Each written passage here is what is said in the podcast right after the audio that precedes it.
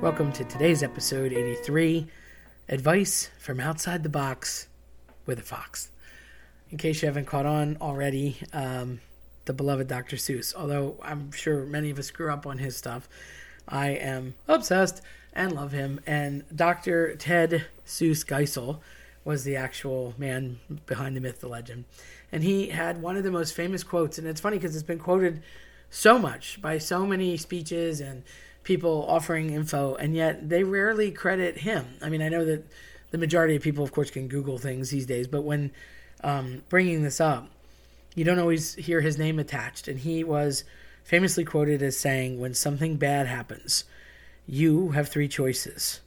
You can either let it define you, let it destroy you, or let it strengthen you. And I've heard that in graduations, and I've heard that in promotions, and I've heard that at eulogies and everything in between.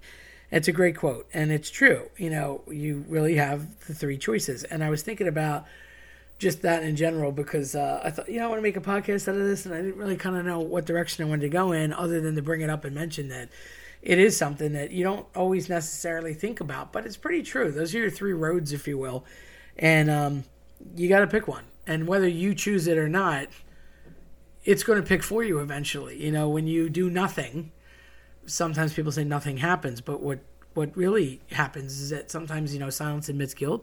So when you do nothing, sometimes you're inadvertently forced into something because you chose nothing and it sort of just pushed you into a path that you didn't know you were going to be on. In this case, I think that the destroy part is uh, big. I think that when something horrible goes down, people often just get destroyed. Um, they don't want to fight back. They don't want to deal with it. They don't want to face whatever the difficulty was, and it, it just tears them apart to the point where they become a shell of what they were, sometimes useless and not able to defend themselves any longer or don't even want to bother. And that to me is the biggest uh, waste because, you know, it's like there is so much potential in every person and you just don't know. The define part is a slippery slope because definitions, you know, mean that that signifies who you are. And just because a bad thing went down doesn't mean that that becomes you. And it's really not allowed to become you. You have to let it. You have to give power to anything. And we forget that.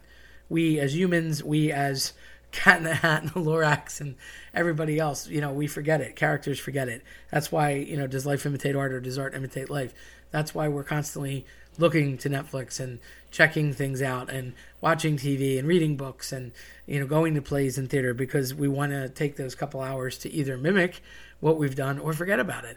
And the definition part becomes tough. You know, if a bad thing happens and your whole life changes as a result of it, even though it's a pretty big catastrophic thing, whatever the thing may be, it doesn't mean that it gets to take you over and define your existence.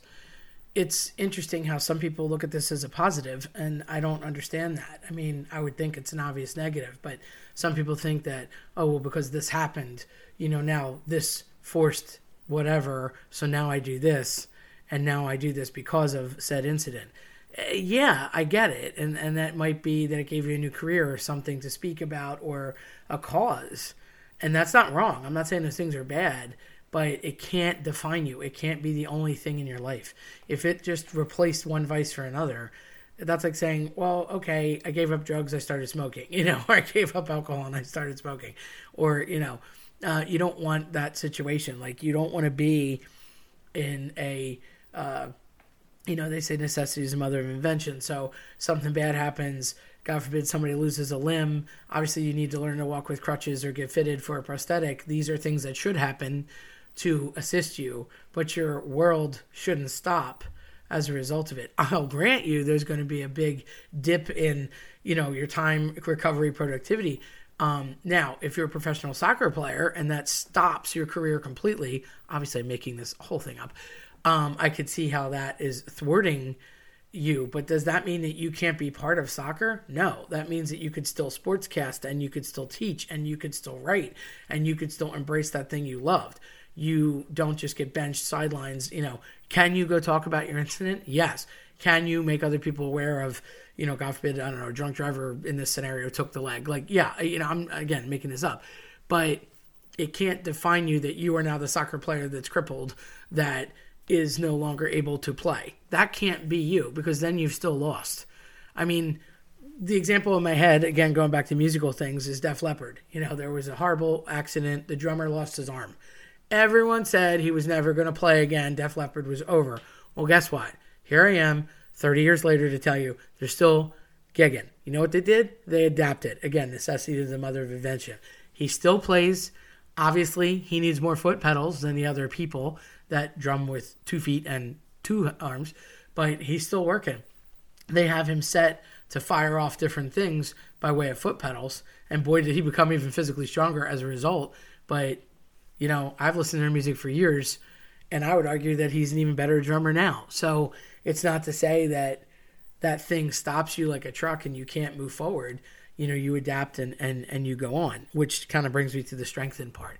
If you can take the ugly and the icky and you can use it to your advantage, I don't care if you, you know, get mad, get even, whatever you want to call it, but strengthen yourself to be better than, more aware than, rise above the situation, come out on the other side. Um, not to say there's not going to be some darkness and icky in the process, probably lots. Um, that's that you know whatever doesn't kill you makes you stronger situation, and and that's very true.